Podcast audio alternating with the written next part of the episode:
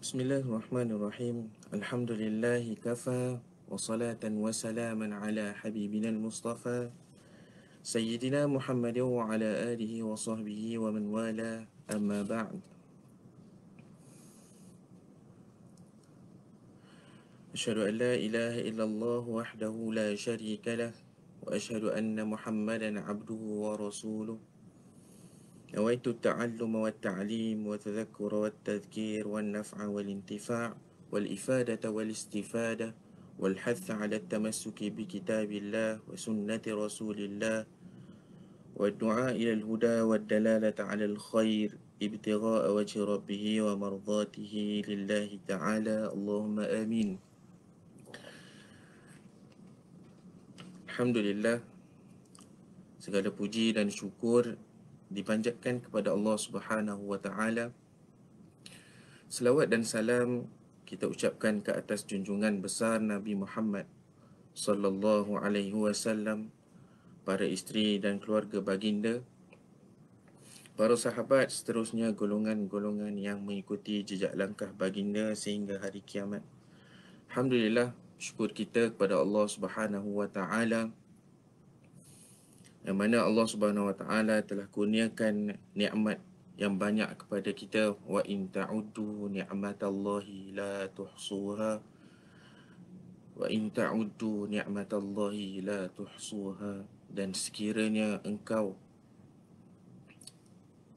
ingin mengira nikmat-nikmat Allah la tuhsuha. Pasti nescaya engkau takkan mampu untuk mengira betapa nikmat Allah Subhanahu Wa Taala kurniakan kepada kita sangat banyak uh, nikmat iman, nikmat Islam, nikmat mata, nikmat hidung, nikmat merasa. Sekarang musim durian tuan-tuan, masya-Allah kan.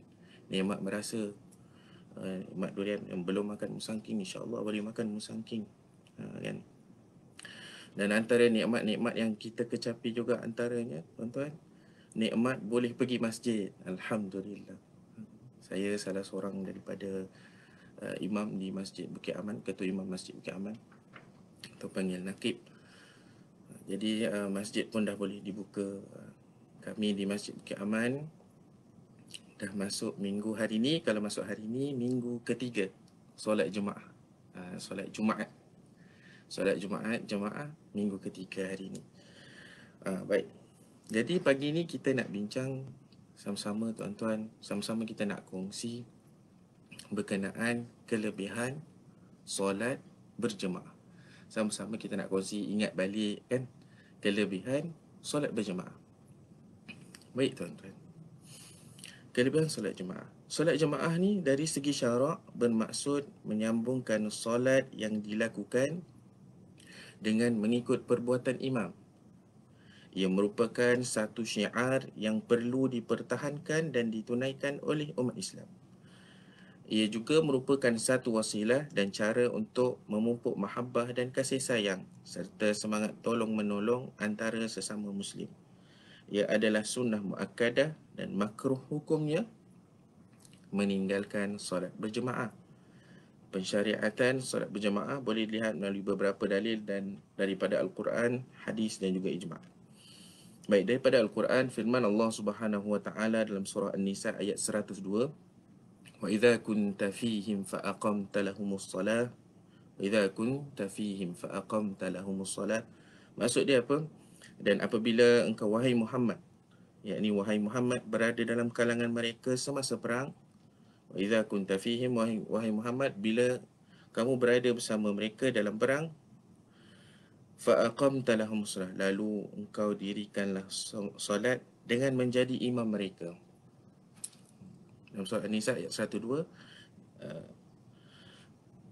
ayat ini berbunyi wa idza kunta fihim fa'aqamta lahum salat yakni dan apabila engkau wahai Muhammad berada dalam kalangan mereka semasa perang lalu engkau dirikan solat dengan menjadi imam mereka Al-Khatib Asy-Syarbini menyatakan dalam Mughni Muhtaj, Mughni Muhtaj ila ma'rifah al-faz al-minhaj. Ya, apa yang Al-Khatib Asy-Syarbini Asy-Syarbini mengatakan menyatakan perintah ini diturunkan ketika waktu perang. Maka sudah semestinya lebih utama dilakukan ketika dalam aman. Ha, kalau dalam waktu perang pun diperintahkan supaya Nabi jadi imam kepada uh, dia punya tentera dia apatah lagi dalam waktu aman, dalam waktu tenang. Ha, macam macam kita sekarang ni lah. Waktu tenang. Sebab apa? Waktu solat Jumaat kita bermula di uh, wilayah Persekutuan. Bermula 18 Mac uh, diarahkan masjid-masjid uh, surau Jumaat. Surau diarahkan ditutup. Uh, dan begitu juga solat Jumaat solat berjemaah dihentikan. Yang boleh hadir apa siapa aja tuan-tuan? Tok Bilal uh, Tok Imam dengan siap aja boleh hadir. Ya, noja uh, bertiga tu je lah yang semayang jemaah daripada 18 Mac uh, dia ni juga frontliner kan kita ucapkan terima kasih kepada Tok-Tok Bilal kita, Tok-Tok Imam kita yang perform kan. Nak datang masjid, nak datang masjid untuk azan pun dia pun kena rock block juga. Ha. Jadi mereka juga salah seorang frontliner kita katakan. Jadi kita ucapkan terima kasih kepada imam-imam kita, Bilal-Bilal kita yang juga berkhidmat dengan committed dan komitmen uh, sepanjang PKP. Jadi sekarang ni dah boleh dah datang. Hmm, solat fardu pun dah boleh datang. Solat Jumaat lagi boleh datang. Hmm, jangan kita hanya tumpu kepada solat Jumaat saja tuan-tuan. Kita datang juga pada solat fardu ni. Solat fardu ni. Hmm, imam-imam akan lebih semangat. Lebih semangat. Tok Bilal pun dia akan azan dengan lebih semangat. Komat pun semangat. Hmm, bila tengok jemaah ramai tuan-tuan. Baik. Untuk pensyariatan solat jemaah melalui hadis daripada Abu Hurairah bahawa Nabi sallallahu alaihi wasallam bersabda hadis riwayat Muslim. Hadis yang masyhur kita biasa tengok dekat dalam uh, dalam masjid dia punya dekat belah atas-atas dia tulis khot dia kan.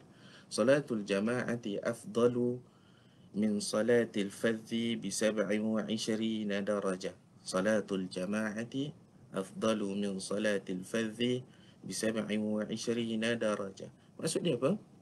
Salatul jama'ati. Solat secara berjemaah afdal afdal lebih baik.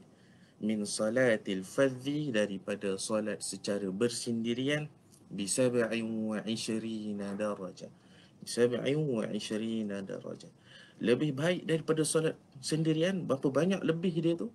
Sebanyak 27 darjah 27 lebihnya tu. Ganda dia tu. 27 ganda. Hmm, kalau kita uh, ibarat dia kenaikan gaji tahunan 27 kali naik uh, berapa masuk punya gaji kan macam tu lah lebih kurang di dalam riwayat lain menyatakan salatul jama'ati afdalu min salati ahadikum wahdah bi 25 juz'a. Maksud dia apa? Salat salatul jama'ati salat secara berjamaah afdal lebih baik min salati ahadikum wahdah daripada solat uh, kalian semua solat kalian yang secara bersendirian wahdah secara bersendirian bi 25 juz'a. Hadis riwayat Muslim secara lebih lebih baik daripada solat secara bersendirian sebanyak 25 bahagian. Ai wa khamsatin wa 20 juz'a. 25 bahagian.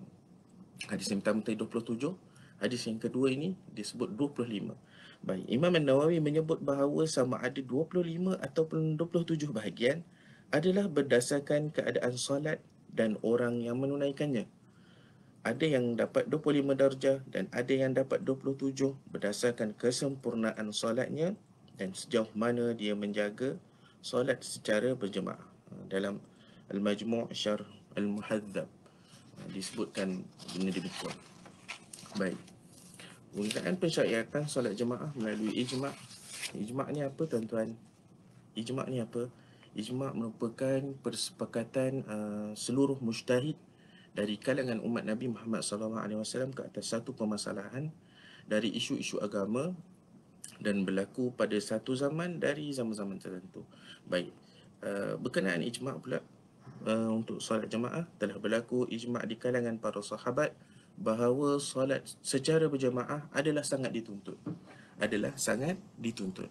Setelah Nabi dan para sahabat berhijrah ke Madinah. Boleh rujuk dalam Al-Mughni Mughni Al-Muhtaj ila Ma'rifah Al-Fadhil Minhaj. Jadi, jika ada yang mendirikan solat secara berjemaah yang paling kurang mempunyai seorang imam, makmum, maka dia tetap akan mendapat ganjaran berdasarkan hadis. Ini termasuklah solat jemaah yang dilakukan suami isteri di rumah uh, solat ketika di R&R dan juga lain-lain tempat. Kat office contohnya macam tu kan. Hmm, contoh mungkin ada meeting yang kadang kita bincang-bincang. Uh, tak dan nak, masuk pergi solat. Uh, waktu apa waktu masuk waktu syuarat macam-macam. Jadi kita mungkin solat dua tiga orang macam tu kan. Jadi yang tu pun dapat. Dapat yang uh, solat jamaah. Yang dikata bisa bisa ba'in wa ishrina darajat dapat 27 kali ganda dengan berdua saja. Ha, baik. Itu baru cerita bab solat jemaah, solat jemaah. Yang jadi poin yang pertama ni yang kita dapat solat jemaah ni apa? Solat jemaah ha, bila solat jemaah ni dia punya kelebihan dia 20, 27 kali ganda daripada solat ni. Ha. Itu ibaratnya solat solat satu waktu dapat satu handphone, dapat satu handphone, neping ni. Ha. Dapat satu handphone. Kalau solat Seorang-seorang dapat satu handphone. Solat yang berjemaah Walaupun dua orang saja Dapat 27 kali kan? Ha, Dapat 27 handphone. Ha, Kan nampak beza dia tu. Dapat 27 handphone. Baik. Itu yang Yang kita nak sebut solat berjemaah. Jadi apa yang saya nak uh, Tarik minat Nak ajak sama-sama Kita sama-sama balik ingat uh, Berkenaan solat berjemaah di masjid tuan. Solat berjemaah di masjid. Solat jemaah di masjid. Ha, bukan solat jemaah di rumah je. Kalau dulu waktu belajar tuan-tuan. Waktu belajar. Uh, zaman kita baru sampai dekat uh, 2000, 2009. Sampai di uh, Mesir tuan-tuan. Kita sampai-sampai abang-abang dia pandai. Dia panah kita. Dia panah lain orang panggil kan ha, dia nak suruh kita kita menikah. Ha, dia kata seronok kahwin-kahwin time waktu belajar ni. Apa antara seronok dia? Sebab dapat solat jemaah tu kita dapat jaga solat jemaah sentiasa solat jemaah ha, uh, berbanding kalau korang-korang ni semayang sendiri-sendiri. Ha, baik korang kahwin. Kalau kahwin dapat solat jemaah sama-sama. Ha, macam tu. Dia bagi tahu. Hmm. jadi uh, itu yang kelebihan uh, kalau katanya dia bagi tahu uh, nak suruh nak suruh sama-sama join team dia lah tu kahwin juga tu time belajar. Uh, supaya dapat dapat jaga jemaah. Uh, solat berjemaah. Baik apa yang saya nak nak tarik juga perhatian tuan-tuan sidang pendengar uh, penonton berkenaan solat berjemaah di masjid. Solat berjemaah di masjid. Solat berjemaah yang paling baik dan afdal adalah solat jemaah yang didirikan di masjid. Ini berdasarkan beberapa hadis Nabi yang sangat mengambil berat akan solat berjemaah yang dilakukan di masjid. Nabi sangat menitik beratkan dan uh, uh, banyak hadis Nabi tentang solat berjemaah di masjid. Uh, kan? Baik. Solat berjemaah. Antara hadis Nabi dalam riwayat Muslim daripada Abu Hurairah radhiyallahu anhu Man wada ilal masjid aw raha siapa yang pergi dan balik dari masjid a'addallahu lahu fil jannati nuzulan kullama ghada aw raha Sesiapa yang pergi dan balik dari masjid maka Allah akan menyediakan baginya tempat di syurga setiap kali dia pergi dan balik. Ha. Hadis pertama. Apa dia punya point dia? Pergi dengan balik daripada masjid man ghada auraha man ghada ila masjid auraha adallahu lahu fil jannati nuzulan kullama ghada auraha dapat satu tempat dapat baginya tempat di syurga setiap kali dia pergi dan dia balik. Dapat tempat di syurga. Yang tu tak dapat kalau semayang kat rumah. Semayang kat masjid dia dapat. Tak dapat kalau semayang dekat office. Tak dapat kalau semayang dekat tempat-tempat lain kita dapat bila semayang di masjid. Semayang di masjid baru dapat. man ghada aw uh, ila masjid. Okey baik. Hadis yang kedua Nabi sallallahu alaihi wasallam bersabda lagi dalam sebuah hadis yang lain man tatahhara fi baitihi thumma masha ila baitin min buyutillah liyaqdiya fariidatan min faraidillah kanat khatwatahu ihdahuma tahuttu khati'atan wal ukhra tarfa'u darajatan. Yang ni lagi nampak kelebihan dia tuan-tuan.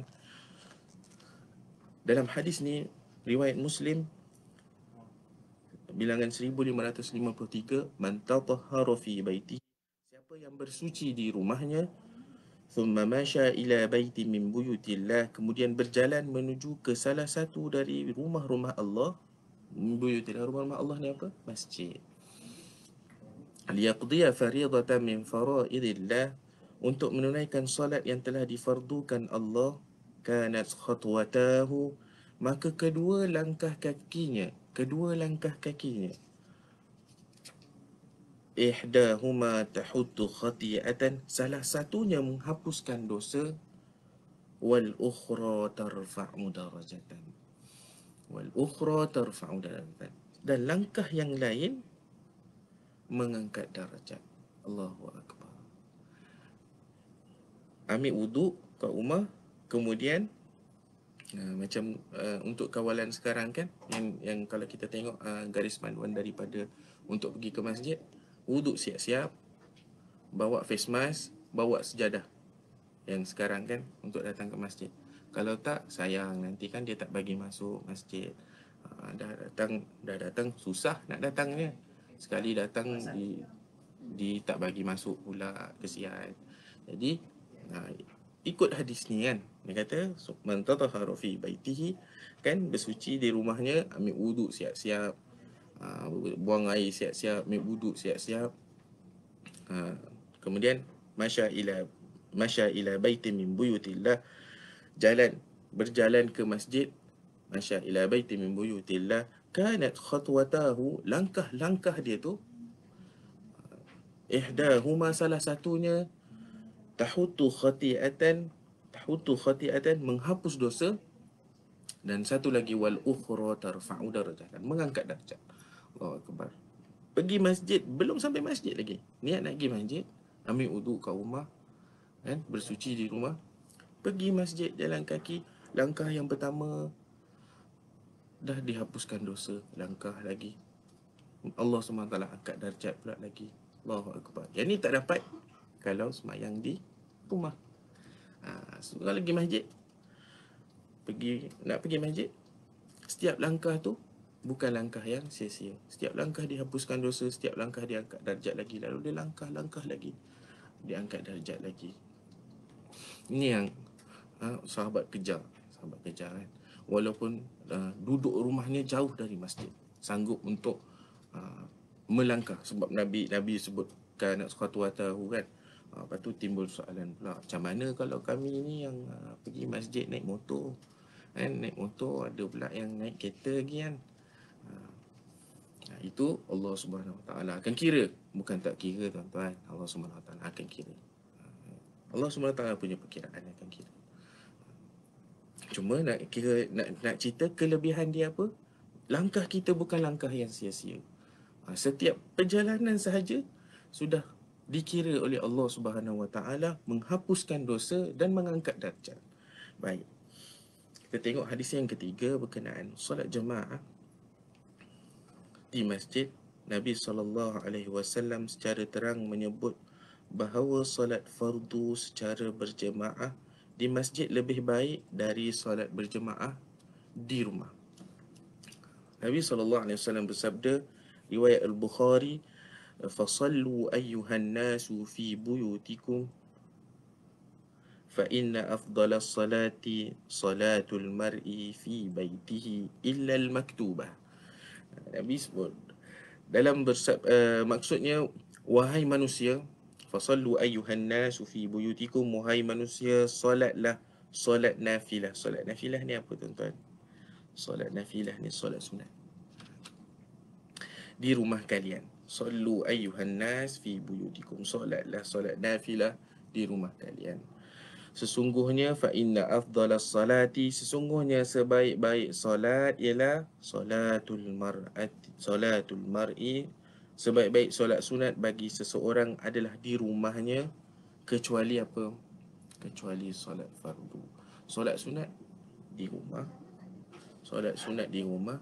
Solat fardu kita mafhum daripada hadis ni Nabi nak suruh semayang di masjid. So semayang di mana tuan-tuan? Semayang di masjid. Ha, Baik. Kata Al-Hafiz Ibn Hajar Al-Asqalani Yang dimaksudkan adalah Solat lima waktu perlu didirikan di masjid. Perlu didirikan di masjid. Boleh rujuk dalam Fathul Bari Syarah Sahih Al-Bukhari dan Khatib Asyarbini menyatakan yang paling baik adalah solat lima waktu di masjid. Boleh kita tengok dalam Munil Muhtaj ila ma'rifatil alfazil minhaj. Baik. Hadis terusnya tuan-tuan. Untuk nak cerita kelebihan solat jemaah. Solat jemaah di masjid pula. Di masjid pula. Hmm. Baik, Nabi SAW pernah menyebut wa inna salata rajuli ma'a rajuli azka min salatihi wahdah. Sesungguhnya solat seorang lelaki bersama lelaki yang lain lebih elok lebih baik dari solat secara bersendirian. Daripada solat seorang baik sembahyang dua orang. Ha, lelaki. Wa salatuhu ma'a rajulaini azka min salatihi ma'a rajul dan solatnya bersama dua orang lelaki lebih baik, lebih elok dari solat bersama seorang lelaki. Kathura fa huwa ahabbu ila Allah Ta'ala dan lebih banyak itulah yang paling disukai oleh Allah Subhanahu Wa Ta'ala. Disebut memula Nabi kata semayang seorang lelaki semayangan seorang lagi lebih baik daripada semayang seorang-seorang. Lepas tu disebut kalau seorang lelaki solat bersama dua orang lelaki. Ha, satu imam dua orang lelaki pula belakang belakang macam ni. Ha. lebih disukai daripada yang solat macam ni tadi. Ha. dan kalau lagi banyak lagi Allah Subhanahu Wa Taala suka. Ha. lagi ramai yang datang lagi Allah Subhanahu Wa Taala lagi suka. Ini yang sahabat-sahabat kejar. Lagi dia kejar dia kejar dia kejar. Sebab apa? Sebab nak pahala banyak. Sebab nak pahala banyak. Baik yang kelima, Nabi SAW memberi amaran keras bagi siapa yang tidak hadir solat Jumaat di masjid. Dalam hadis riwayat Bukhari, sabda Nabi SAW, Laqad hamamtu an amura bis salah. Laqad hamamtu an amura bis salah. Fatuqamu thumma ukhalifa ila manazil qawmin la yashaduna salah fa uharriqa alaihim. Maksudnya sesungguhnya aku bertekad supaya solat didirikan Kemudian aku akan pergi kepada setiap rumah seseorang yang tidak hadir solat berjemaah. Lalu aku perintahkan agar dibakar rumah mereka. Allah. Kalau kita viral terus pergi bakar rumah sebab tak datang mayang. Viral tuan-tuan. Kata tak pergi kemanusiaan. Tapi kalau Nabi, Nabi pun nak bakar rumah dia. Hmm. Punya punya Nabi menitik beratkan sampai dia bagi amaran keras. Siapa yang tak mari datang, kita bakar rumah dia. Baik. Seterusnya dalam hadis yang ke-6, tuan-tuan, Ibnu Mas'ud menyebut man sami'al munadi thumma lam yujib min ghairi udhrin fala salata lahu. Nabi uh, riwayat Ibnu Abi Shaybah dalam Al-Musannaf maksudnya apa? Sesiapa yang mendengar azan man sami'al munadi siapa yang mendengar azan thumma lam yujib min ghairi udhrin akan tetapi tidak menyahutnya tak sahut ke macam mana dengan tak pergi solat di masjid. Tanpa uzur. Fala salat lahu. Maka tiada solat bagi Allahu akbar. Berat-berat. Kita rasa berat kan? Rasa macam ish kenapa macam ni? Kenapa macam ni? Tapi nak cakap betapa peri pentingnya uh, Nabi sangat menitik beratkan Nabi sangat menganjurkan kepada kita supaya hadir solat jemaah di masjid. Di masjid Baik berdasarkan hadis-hadis yang telah dibentangkan asar yang telah dibentangkan kami menyatakan uh, kita boleh simpulkan bahawa solat berjemaah yang dilakukan di masjid adalah lebih baik. Ia juga lebih menepati tujuan solat jemaah itu diperintahkan iaitu memupuk kasih sayang dan penyatuan antara muslim. Hmm. Seperti mana yang disebutkan dalam uh, surah At-Taubah ayat 18 innama ya'muru masajidallahi man amana billahi wal yawmil akhir wa aqama as-salata wa ata az-zakata wa lam yakhsha illa Allah fa'asa ulaika ayyakunu minal muhtadin. Hanya saja yang layak memakmurkan yang yakni menghidupkan masjid Allah Subhanahu wa taala ialah orang-orang yang beriman kepada Allah dan hari akhirat serta mendirikan sembahyang dan menunaikan zakat dan tidak takut melainkan kepada Allah dengan adanya sifat-sifat yang tersebut maka adalah diharapkan mereka menjadi dari golongan yang mendapat petunjuk. Saya nak sebut lagi sekali apa yang ah, bukan tak boleh kita solat jemaah kat rumah bukan tak boleh. Boleh. Dia lebih bagus daripada kita sembahyang seorang-seorang. Tapi bila kita datang ke masjid bila datang ke masjid pahala kita dapat lebih banyak bila dia semayang kat rumah, dia rugi banyak pahala kelebihan yang dah Nabi sebut kalau solat di masjid. Contoh tadi apa? Yang siapa yang pergi ngabal, pergi dan pulang ke masjid, Allah bagi satu tempat dekat syurga. Lepas tu lagi yang kanat khatwatahu ihdahuma tahutu khati'atan. Tadi langkah-langkah dia tu setiap langkah ke masjid tadi satu langkah menghapuskan dosa yang satu langkah lagi yang lain pula eh wal, wal ukhra tarfa'u darajatan. Naik naik naik kedudukan. Ha, naik pangkat. Siapa tak nak dalam dunia kita semua? Kita kerja punya kerja pangkat kan? Ha, punya kerja. Dah, dah naik nak kerja lagi nak kerja nak kerja lagi. Siapa yang tak mengaku tak kerja tak kerja pangkat kerja kedudukan sangat ya? Jadi kat dunia nak kerja sangat tapi tak nak kerja untuk akhirat. Allahu akbar. Ya wal ukhra tarfa'u darajatan. Pergi masjid, langkah yang yang pertama tadi hapus dosa, naik kedudukan. Hmm. Juga ada yang disebut dalam hadis yang lain kata Allah bihi hasanatan. Ha, Allah bagi pahala pula lagi dalam langkah langkah tu dia ada tiga tiga item kan yang yang saya sebut tadi dalam uh, hadis tu uh, tahud khati'atan wa tarfa'u darajatan kan. Hmm.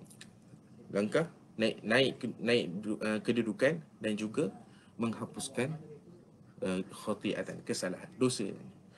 Uh. Itu lagi. Uh, pertama tadi ada tempat di syurga. Yang kedua hapus dosa. Yang ketiga naik kedudukan, naik darjat. Yang keempat masuk masjid langkah kanan pahala lagi. Iktikaf dalam masjid pahala lagi. Kan dah rugi, banyak kita rugi bila kita tidak datang ke masjid. Itu yang uh, perlunya untuk kita sama-sama pasakkan dalam diri kita untuk hadir ke masjid. Hadir ke masjid. Dengar dia azan, kita rasa bersalah kalau kita tidak hadir ke masjid. Itu yang uh, perlu kita pasakkan, sematkan dalam diri kita. Rasa bersalah tu, rasa bersalah sangat. Rasa bersalah, rasa bersalah. Kita nak, uh, saya nak cerita, kongsikan sama-sama kisah dua kisah. Kisah ulama yang tertinggal solat isyak secara berjemaah. Salah seorang ulama, dia tinggal solat isyak berjemaah. Ubaidillah bin Umar Al-Qawariri. Siapa dia ni?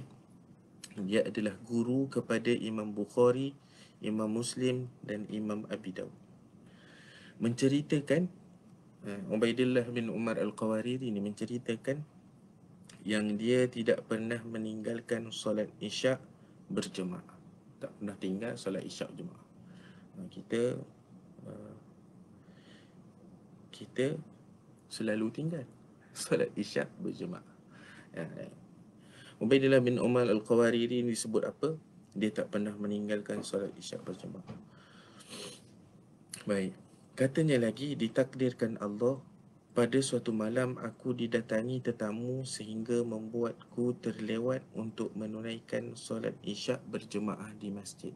Suatu malam ada orang datang ziarah sampai aku tak sempat lagi solat jemaah ke masjid.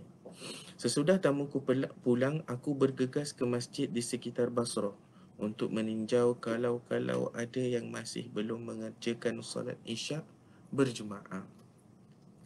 Namun aku kecewa kerana semuanya telah selesai mengerjakan solat isyak berjemaah. Malah pintu masjid pun sudah ditutup dan dikunci. Ha, pintu masjid pun dah tutup dan dah kunci dah. Lantas aku pulang dengan perasaan hampa sambil dalam perjalanan pulang aku teringat satu peringatan Rasulullah SAW yang berbunyi sesungguhnya solat berjemaah itu 27 kali ganda darajatnya jika dibandingkan dengan solat seorang diri. Kan? Dah kecewa dah Allah Akbar sedih aku tak dapat nak solat jemaah isyak malam ni. Kan? Rasa kecewa Allah Akbar tak sempat nak solat isyak jemaah malam ni. Lepas tu teringat pula Nabi sebut yang tu Salatul jama'ati afdal min salatil fadhi Bisab'i wa ishrina darajah Kan? Dia teringat yang uh, Sabda Nabi berkenaan tu Solat jemaah Kelebihannya lebih baik daripada solat bersendirian 27 kali ganda. Uh, Bila dia teringat yang tu Sesampai di rumah, aku mendirikan solat isyak 27 kali. Selepas itu, barulah aku tidur. Punya dia nak kejar juga sebab kata tak apalah, aku tak sempat nak semayang jemaah. Isyak malam ni tak apa. Aku nak juga pahala macam orang semayang jemaah. Aku semayang 27 kali. Isyak 27 kali. Oh, kita terawih 23 rakaat pun lembik dah tuan-tuan. 23, 21 campur 2 tu. Uh, lembik lah balik rasa macam macam buruh kasar dah kita. Tapi Ubaidillah bin Umar Al-Qawariri ni dia nak kejar, nak kejar solat jemaah sebab terlepas satu isyak ni terlepas dia solat isyak tu 27 kali. Ketika tidur aku, aku bermimpi melihat ada sekumpulan manusia menaiki kuda Kemudian aku mengejar mereka dengan kudaku. Tidur, mimpi. Ketika saat hampir dengan kedudukan mereka, salah seorang daripada mereka itu berkata, kamu tidak akan mampu mengejar kami. Sebab kami mengerjakan solat berjemaah di masjid, sedangkan kamu hanya bersendirian di rumah. Allah. Selepas mendengar kata-kata yang dilontarkan orang itu, aku terjaga dari tidurku dan aku sangat susah hati. Allahu akbar. Dia rasa dia rasa dia rasa macam aduh sedih. Kata, dia dia dah buat 27 kali dengan harapan dapat sama macam orang yang jemaah di masjid tapi tidur-tidur mimpi orang kata tak sama tak sama bro kau semayang seorang-seorang kat masjid kami semayang jemaah di masjid kau semayang seorang-seorang di rumah 27 kali pun kau nak dapat pahala sama tak sama sebab kami semayang kat masjid. Allahu Akbar Kisah pertama. Kisah yang kedua tuan-tuan. Kisah pertama tadi Ubaidillah bin Umar Al-Qawariri kan? Baik, kisah yang kedua Kisah berkenaan Seorang pembesar tabi'in. Tabi'in, orang yang sempat duduk dengan para sahabat kan tabi'in. Nama dia apa tuan-tuan? Nama dia Sa'id bin Musayyib. Sa'id bin Musayyib. Sa'id bin Musayyib. Baik. Kisah dia ni dia adalah seorang pembesar tabi'in. Beliau sezaman dengan para sahabat yang senior. Di antaranya Umar Al-Khattab, uh, Osman bin Affan, Ali bin Abi Talib, Abu Hurairah, Ummul Mukminin Aisyah dan Ummu Salamah. Ridwanullah alaihim ajma'in.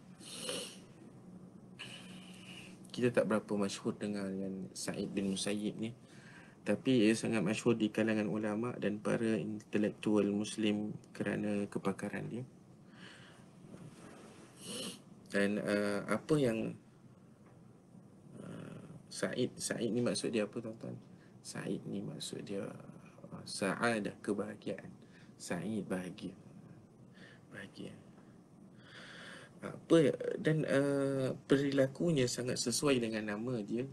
Nama dia bahagia tu. Nama dia bahagia tu. Sebab dia merasa bahagia dengan tetap tunduk dan taat kepada Allah Subhanahu Wa Taala menjauhi maksiat serta perbuatan durhaka dan sia-sia. Baik.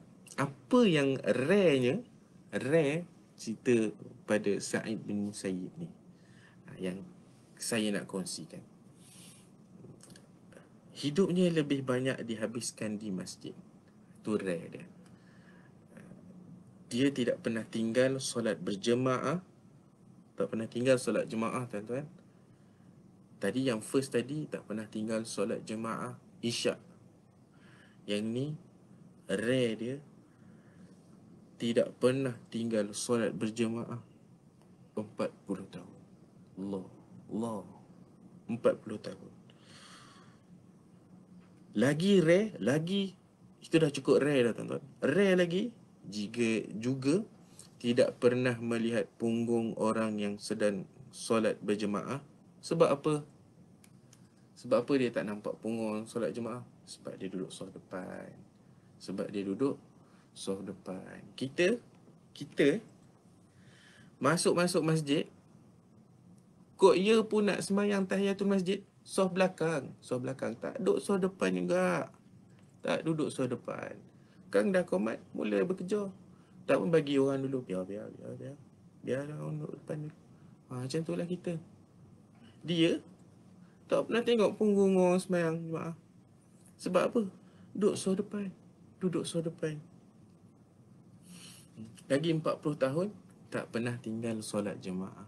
40 tahun. Allahu Rabbi dari Imran bin Abdullah dia berkata Sa'id bin Musayyib berkata tidak ada satu rumah pun yang menjadi tempatku berteduh di kota ini selain rumahku. Itu pun kadang-kadang untuk sekadar menengok puteriku dan memberinya salam. Nak menandakan apa? Sebab dia duduk, selalu duduk masjid. Just balik sekejap-sekejap je. Nak tengok anak dia.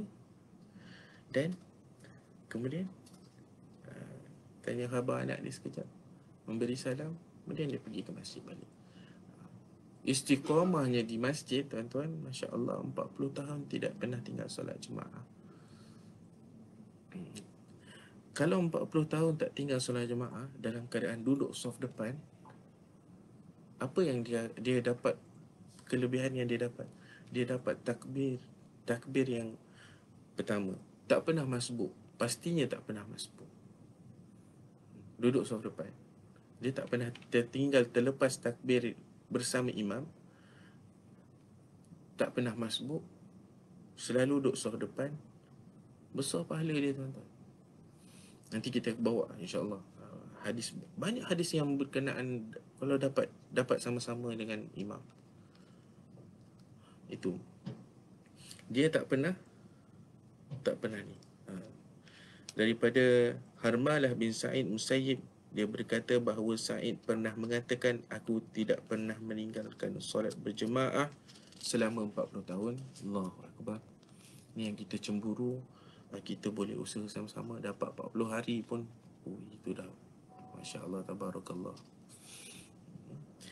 Dan dari Osman bin Hukaim dia berkata aku pernah mendengar Sa'id bin Musayyib berkata selama 30 tahun setiap kali para muazzin mengumandangkan azan pasti aku sudah berada di masjid 30 tahun. Jadi cerita 40 tahun tak pernah tinggal solat jemaah. 30 tahun pula dalam yang 40 tahun tu 30 tahun pula apa lagi tuan-tuan Dia Bila Tok Bilal dah azan Dia mesti ada dalam dah Bila Tok Bilal dah azan dia mesti ada dalam tu. Kita dengar azan tu baru, oh dah masuk waktu. Barulah nak pergi ambil wudu. Baru nak pergi ambil wudu. Baru nak keluar rumah. Allah. Baru bekerja-kerja. Tak cakap orang lain, cakap kat diri sendiri kan. Cakap kat diri sendiri. Tak cakap kat orang lain. Hmm, sama-sama kita muhasabah kan. Sama-sama kita muhasabah dan ubah insya-Allah. Baik. Beliau juga pernah mengatakan aku tidak pernah ketinggalan takbir pertama dalam solat selama 50 tahun. Aku juga tak pernah melihat punggung para jemaah kerana aku selalu berada di soft terdepan selama 50 tahun. Allah. dan kisah dia agak panjang yang dia tak nak terima tak ada ada apa ni di kalangan uh, pembesar nak kahwin dengan anak dia dan dia tolak dan uh, panjang ceritanya cuma yang kisah yang kita nak bawa adalah berkenaan yang dia tak tinggal solat jemaah. Baik, itu yang dua kisah. Satu yang tak tinggal solat isyak yang akhirnya tak sempat nak solat isyak berjemaah di masjid. Kemudian bila dia dah solat 27 balik solat 27 kali solat isyak. Kemudian mimpi kata tak sama kau buat 27 kali isyak dengan kami yang solat jemaah isyak di masjid. Tak sama mimpinya. Uh, yang patut kita contoh juga itu Aisyah saja yang ni ni lagi kita cemburu dengan dia Sa'id bin Musayyib bila mana dia 40 tahun tak pernah tinggal solat jemaah Allahu Akbar.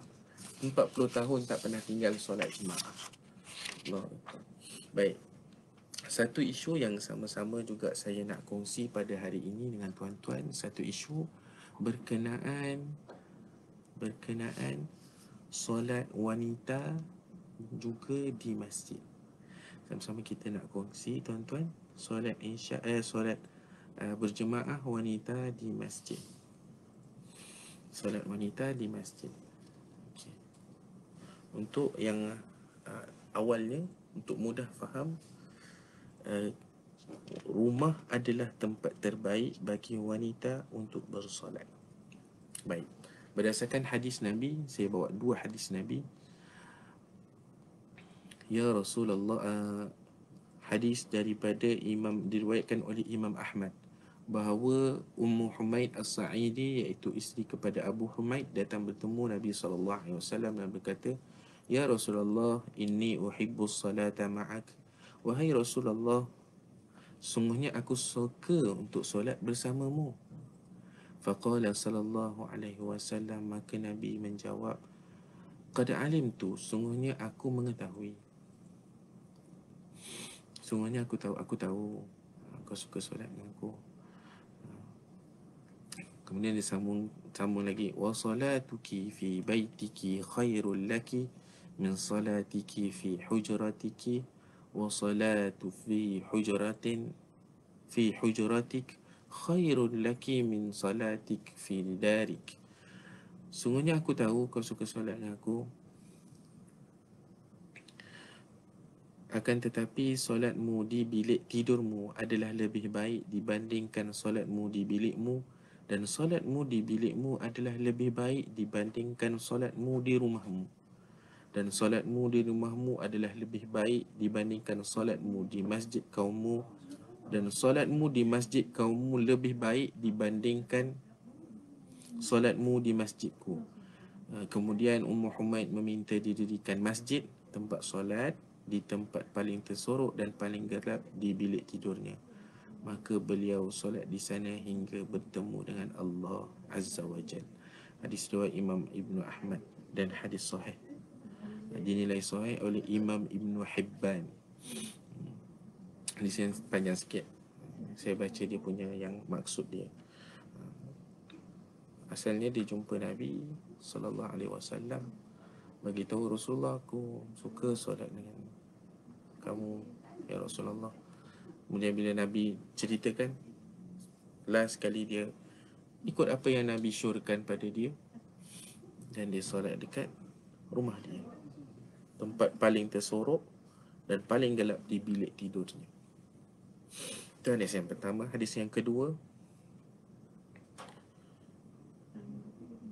Adalah hadis daripada Ibnu Mas'ud Yang menyatakan bahawa Nabi SAW telah bersabda Salatul mar'ati Fi baitiha afdal min salatiha fi hujratiha Wa salatuha fi makhda'iha afdal min salatiha fi baitiha Maksudnya salat seorang wanita di rumahnya adalah lebih baik daripada solat di halaman rumahnya. Lebih baik solat lebih uh, solat seorang wanita di rumahnya adalah lebih baik daripada solat di halaman rumahnya dan solat di bilik tidur atau di bilik persendirian adalah lebih baik daripada solat di rumahnya. Hadis riwayat Hadis riwayat Sunan Abi Daud. Imam Nawawi menilai sanad hadis ini adalah sahih mengikut syarat Imam Muslim. Baik. Sama macam yang hadis yang pertama tadi. Dia Nabi bagi tahu. Nabi bagi tahu berkenaan utamanya adalah solat di di di rumah. Bukan kita tak bagi atau bukan tak bagi. Ada panjang perbahasan dia. Uh, kalau tuan-tuan boleh tengok di laman web Pejabat Mufti, panjang perbahasan dia. Namun saya boleh kongsikan tuan-tuan kesimpulan yang daripada tu. Rumah adalah tempat terbaik bagi wanita untuk bersolat. Rumah juga. Ceritalah macam mana pun, bawa lah macam mana pun the best juga kat rumah untuk wanita. Akan tetapi tidak menjadi kesalahan untuk mereka menunaikan solat secara berjemaah di masjid dan solat uh, ia adalah sunat dan digalakkan bagi seorang wanita atau isteri itu menunaikan solat di masjid atau surau. Dia bagi kesimpulan awal tempat terbaik adalah rumah. Tapi kalau nak datang masjid tetap sunat dan digalakkan. Dan perlu diingatkan terdapat beberapa syarat yang perlu dipenuhi oleh wanita atau isteri tersebut. Antaranya ialah mendapat keizinan suami. Yang penting kena dapat izin dari suami. Menjaga aurat tidak berhias-hias tabarruj dan memelihara pandangan. Kadang-kadang uh, minta maaf. Kadang-kadang uh, ada uh, di kalangan uh, muslimat kita nampak datang-datang pakainya masya-Allah tabarakallah. Uh, niat bagus nak solat tapi sayang. Kan? Sayang. Sayang bajunya ketat masya-Allah uh, sayang. Uh, langkah indahnya kalau dia terus pakai je telekong tu sampai balik kan? Uh, itulah dia pun takut juga kotor telekongnya cuma langkah indahnya kalau uh, uh, datangnya di masjid tu pakainya lebih lebih baik. Uh, nak pergi tempat lain tu uh, patutnya ya jaga aurat betul jaga aurat tapi Alangkah bagusnya nak datang rumah Allah uh, dengan pakai pakaian yang yang mematuhi syarak lah. Macam tu. Tidak memakai wangi-wangian, jangan sampai sebatu pun bau kan wangiannya. Masya Allah. Uh, tiada pencampuran lelaki dan perempuan serta segera segera pulang ke rumah setelah selesai solat. Baik. Uh, uh, cerita dia uh, kesimpulan dia memang uh, isteri oh, ataupun wanita tempat terbaiknya adalah di rumah. Tapi dia kata kalau macam tu uh, disebabkan dia dengar kata kesimpulannya tempat terbaik di rumah maka dia pun uh, mula berfikiran kata bang saya tempat kat rumah. Saya duduk kat rumah seorang-seorang ni bang. Kalau abang di masjid saya nak jemaah dengan siapa bang Ah dia dah mula dah tarik suami dia tak nak pergi pergi masjid Abang sembahyang je lah kat rumah dapat saya pahala jemaah. Ha, takkan abang jemaah seorang-seorang je. Ha, jadi kat sini, kat sini kena bagi penjelasan. Hmm, bagi penjelasan. Nak bagi penjelasan. Apa dia? Orang orang wanita, isteri ni, ha, isteri, boleh semayang di rumah.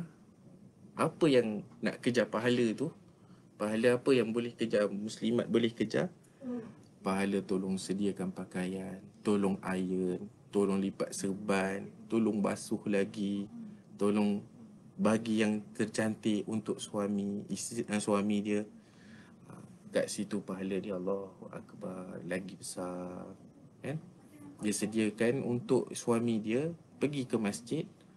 Pasti dan pasti pahala suami dia yang pergi masjid tu. Dapat juga kat dia dapat juga kat dia. Ha, jangan kita menjadi penghalang kepada suami kita untuk pergi masjid. Jangan kita jadi penghalang. Kita lagi bagi galakan abang ni ha ni ha yang dah siapkan dah ni untuk abang pergi masjid ni. Kopiah pun dah basuh. Jangan kopiah sampai berdaki ya. Kan? Kopiah pun basuhkan. Kita tengok kan ke suami kita punya uh, pakaian kelengkapan untuk ke masjid. Siapkan, siapkan semua kopiah. Siap kopiah sekarang ni. Ha, ingatkan lagi bang, dah bawa emas bang. Bang, dah bawa sejadah bang. Ha, nanti kan abang balik nanti semayang jemaah dengan ayang balik. Ha, tak nak macam tu. Tak nak macam tu. Ha, siapkan kelengkapan yang yang patut tolong ayahnya, ayah bagi. Bagi apa? Bagi tajam ni saya kan tajam. Ha, boleh. Boleh nampak kemasnya tu. Bagi pula yang apa? Bagi yang matching baju hijau, kainnya hijau juga. Jangan bagi yang warna urin kan pening. Ha, baju hijau bagi kainnya yang sama, pincing. Jangan bagi yang tak matching, pening nanti. Hmm.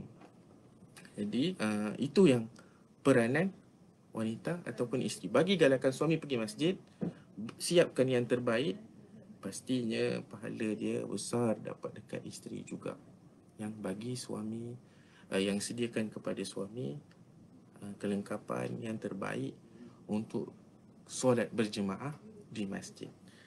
Uh, itu saja uh, dari saya untuk uh, pagi ini. Uh, untuk saya kongsikan kepada sama-sama pendengar tuan-tuan dan puan-puan berkenaan kelebihan solat jemaah di masjid.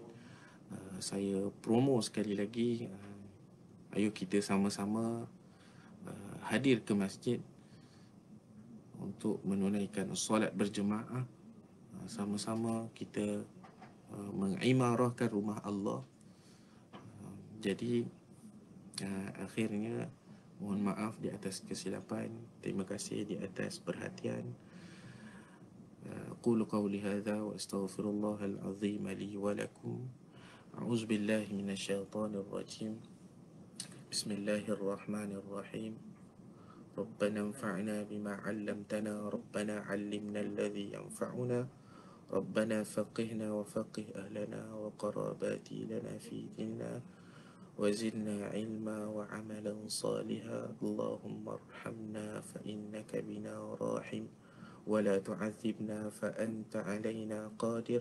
وصلى الله على سيدنا محمد وعلى آله وصحبه وسلم والحمد لله رب العالمين سكان السلام عليكم ورحمة